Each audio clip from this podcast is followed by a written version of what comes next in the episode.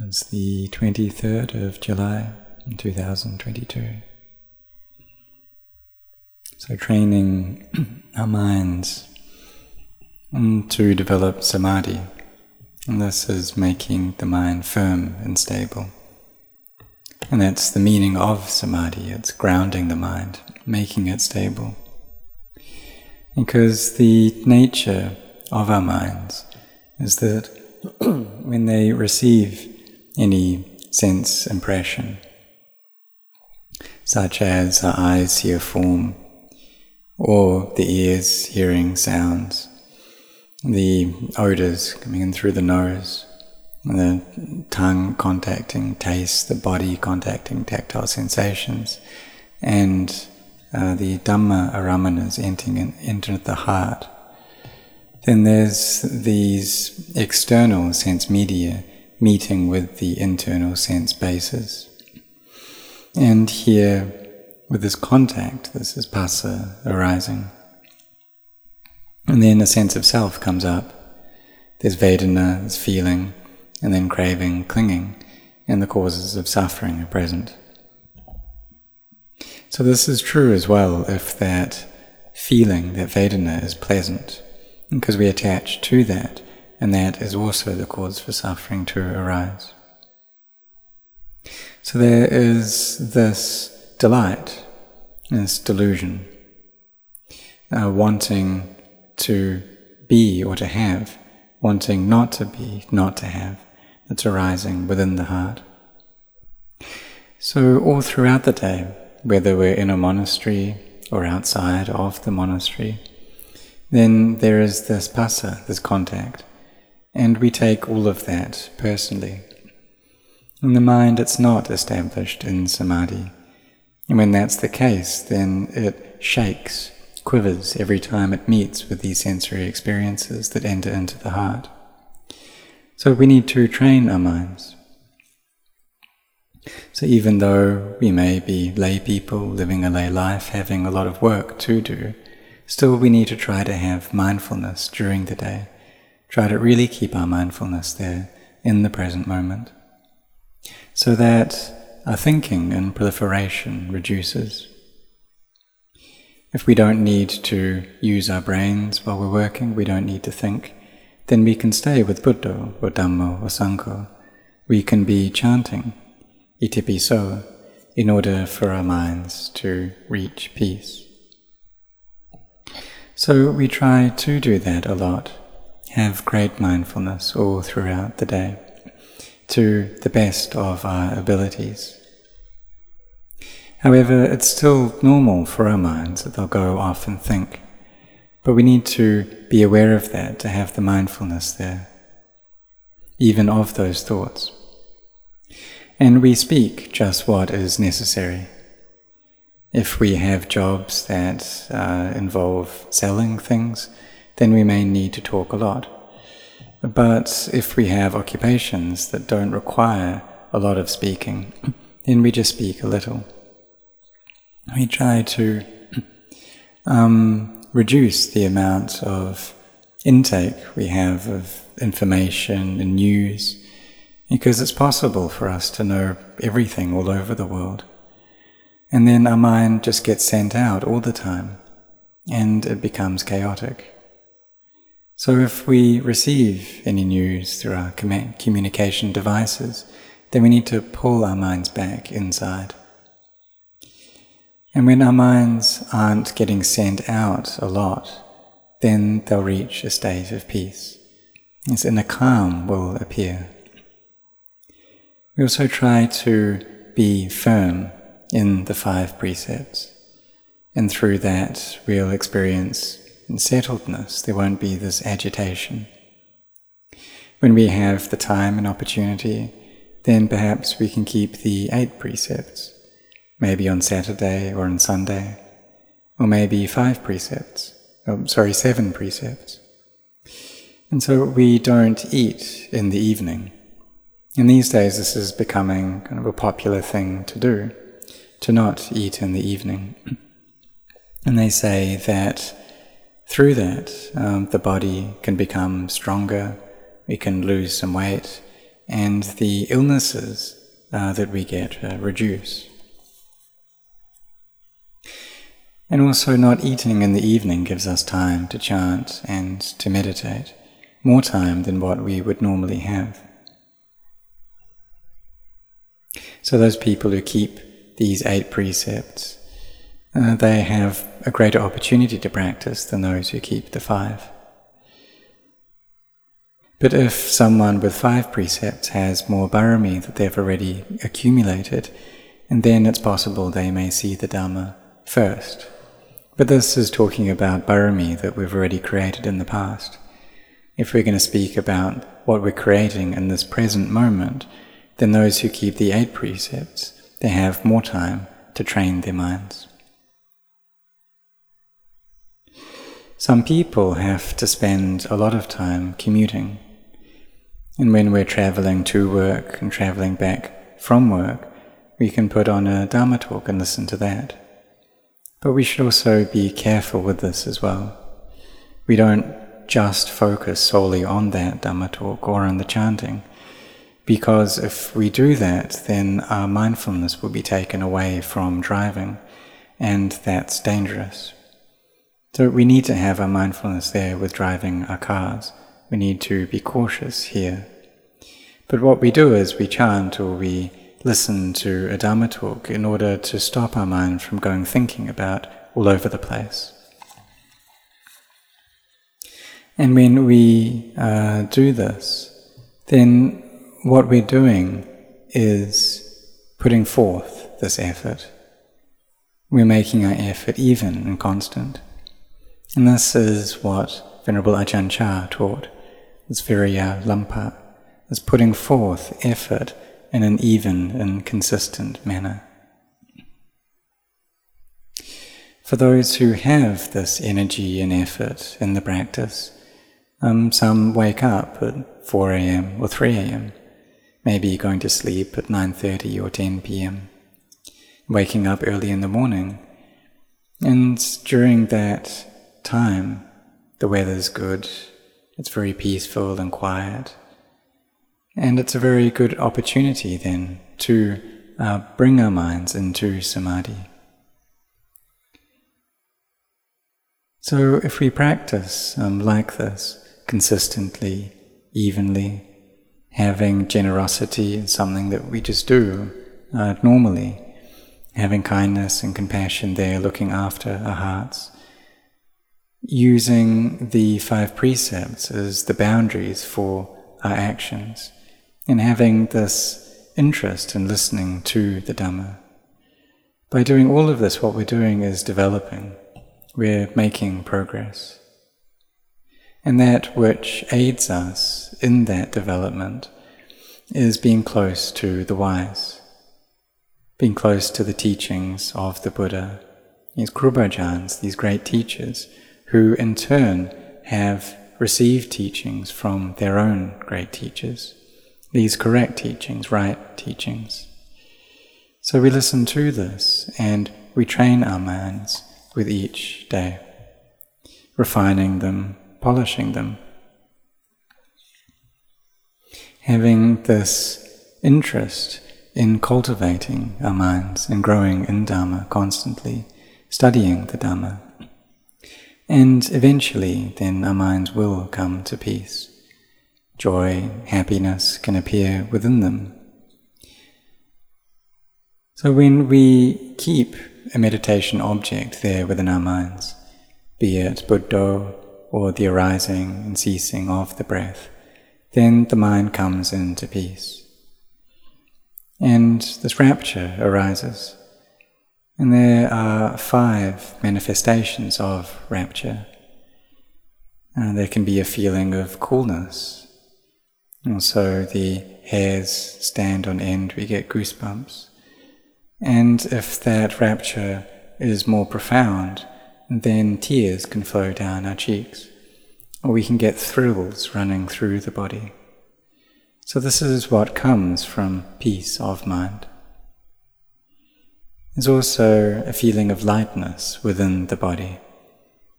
Our hands disappear, the feet disappear. We shouldn't worry when this happens. But also, when we come to sit in meditation, we shouldn't expect to feel like this. We shouldn't expect to gain samadhi. Because if we have those thoughts, then samadhi will disappear. So, what we need to do is bring up the intention that now I'll sit, and if I experience peace, then I'll accept that. If there's no peace, I'll also accept that. So we let go and bring our minds to a place of equipoise in the middle, and then come and put our efforts into watching the breath come and go. And through this, the body and mind become light. And it may feel like the body just disappears.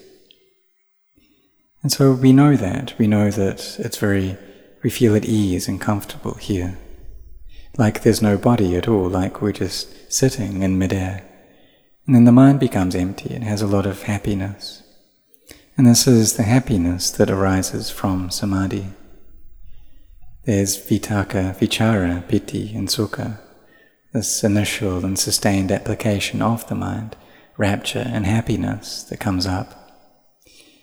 And even though it may not be in this state for a long time, still we gain a, an affinity with this samadhi. We know what it's like, and we know the path to cultivating that and bringing our minds to that state. And when we do that more and more frequently, then our samadhi and mindfulness will become better, and will slowly but surely gain an understanding of the Dhamma. So when we sit and experience this peace, then our thoughts will be good thoughts. They'll be thoughts of kindness and compassion, wanting to forgive others and this forgiveness becomes something that's easy. And then when our minds retract from that state of samadhi, then we take them to contemplate the body and see it as something that is changing and stressful and not self. And if our energy of wisdom is enough, then we'll be able to know the Dhamma and see the Dhamma. But if our minds, or but when the mind is lacking in samadhi, then when it experiences um, a sense impression, then it'll get shaken by that. so, right there, we see the drawbacks and the suffering of not having mindfulness, not having samadhi and wisdom. And even though we're lacking these qualities, we make sure that we control our acts so that they are virtuous. And right here we need to forbear. We need to have this quality of patient endurance, of khanti, restraining our minds, holding them back even though people may say some harsh things to us. So when we're able to do this, then we'll be able to develop quickly. If, however, during the day, we just allow our mindfulness to, to go all over the place. We don't look after our minds. Then in the evening, when we come to meditate, there'll just be all of these sense impressions coming into the mind. All of the things that we've seen and heard and tasted, smelt, uh, touched, and thought about throughout the day. All of these memories will just pile up in their hearts. And the time it takes to clear all of those out is a very long time. And we'll see that this is really difficult. It's very uh, painful, suffering to do this. So we see that in our minds, when all of these sense impressions come in, they can make the mind very dirty.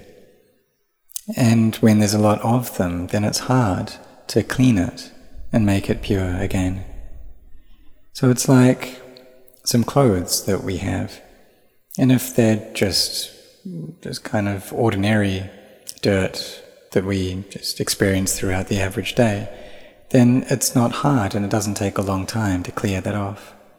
But if we get mud all over our clothes, then it's really difficult to clean them. So if we experience um, many, many sense impressions throughout the day and just allow our minds to go off after these, then they make the mind very dirty and it's difficult to clean the mind again. And therefore, we need Sila there to assist us in making the mind clean, and that can do so to one level. But there are also these things which make the mind gloomy and sad. There's the proliferations of the mind, the scatteredness, the doubts, the delight that it has in sensory experiences, the aversion, the annoyance, and the sleepiness. And these are the things which bring the mind down and make it gloomy. So therefore we need to bring up samadhi, to bring the mind to a single object. And when we can do that, then these five hindrances uh, get cleared out from the mind. And the mind becomes very at ease. It becomes open, spacious. And this is a temporary experience, but it still works to make the mind clean to some degree. And we gain this opportunity to make the mind pure.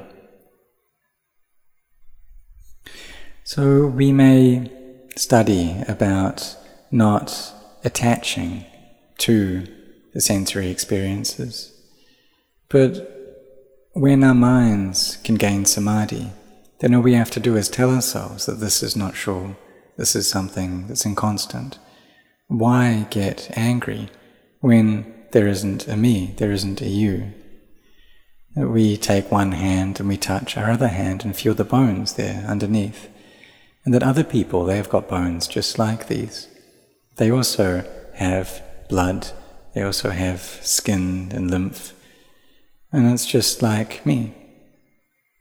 That um, they have this, they're inconstant, just like this body that that's stressful, just like this body.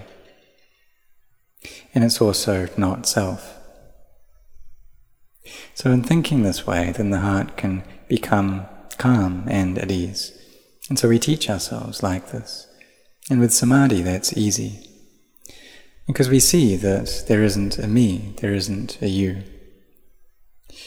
If the mind, this knowing element, has subtle delusion within it, then it will attach.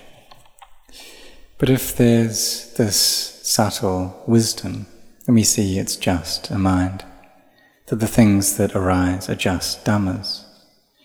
Like Venerable Subhadda, um, the last arahant uh, during the time of the Buddha, he had this subtle delusion within his mind, just a little, but but he also had wisdom and so he saw a cloud passing over the moon, in front of the moon, and he brought this back within himself. And he saw how these sense impressions, they obscure the mind. He's able to gain a knowledge from this and awaken, become an arahant. So in the beginning we have the sense of self. There's a me there, but we take this me to be virtuous, to be generous, to meditate, to cultivate samadhi, to have wisdom. But when the mind gains knowledge, and we see that this wisdom is just something natural, it's just that, it's just what it is, it's not me.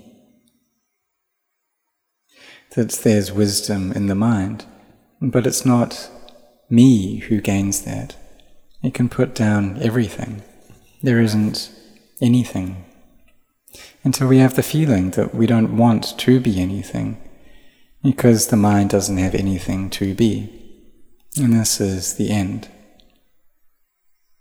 In the beginning, however, we do have a self.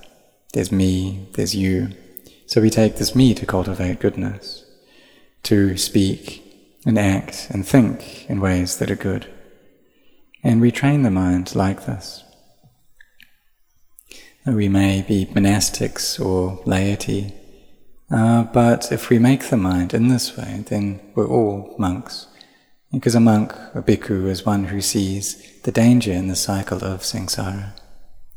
So whenever we're meditating, then we are a monastic, we are a yogi. We're ones who are training in meditation, we're ones who are after peace.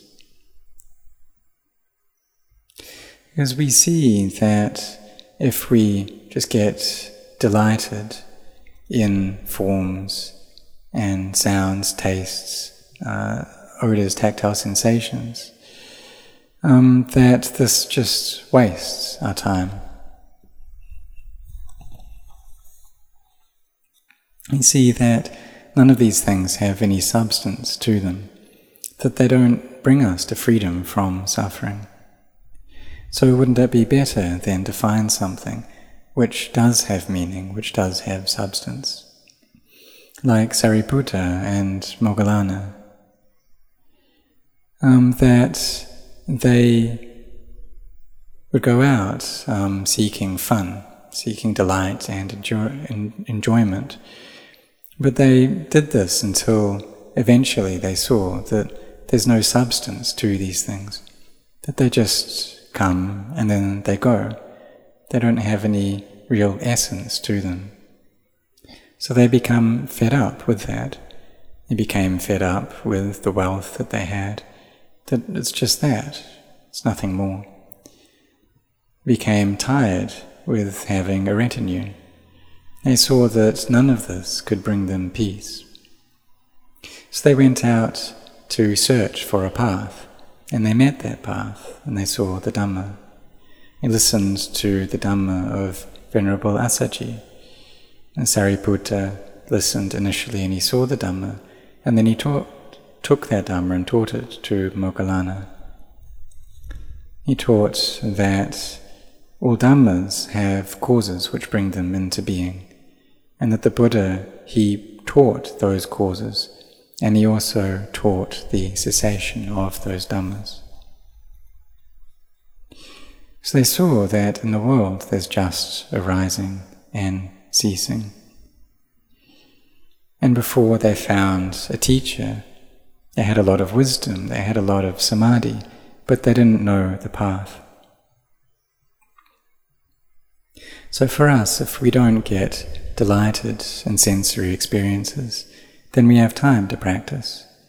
And so may you set your hearts on this, both the monastics and the laity, and train like this, because it's not gone anywhere. Ajahn Chah said that Magga and Phala, the paths, the fruitions, they're not out of date, they haven't left us. And when I heard that, it went very deeply into my heart. That if we dig into the ground, then we need to meet with water because that's where the water is, it's in the ground. So if we practice without stopping, then we must see the Dhamma. We must, re- must reach this peace and coolness of heart and see the truth. We need to make our samadhi constant and firm. And this can be quite hard to do in the beginning. Uh, but may all of you set your hearts on that.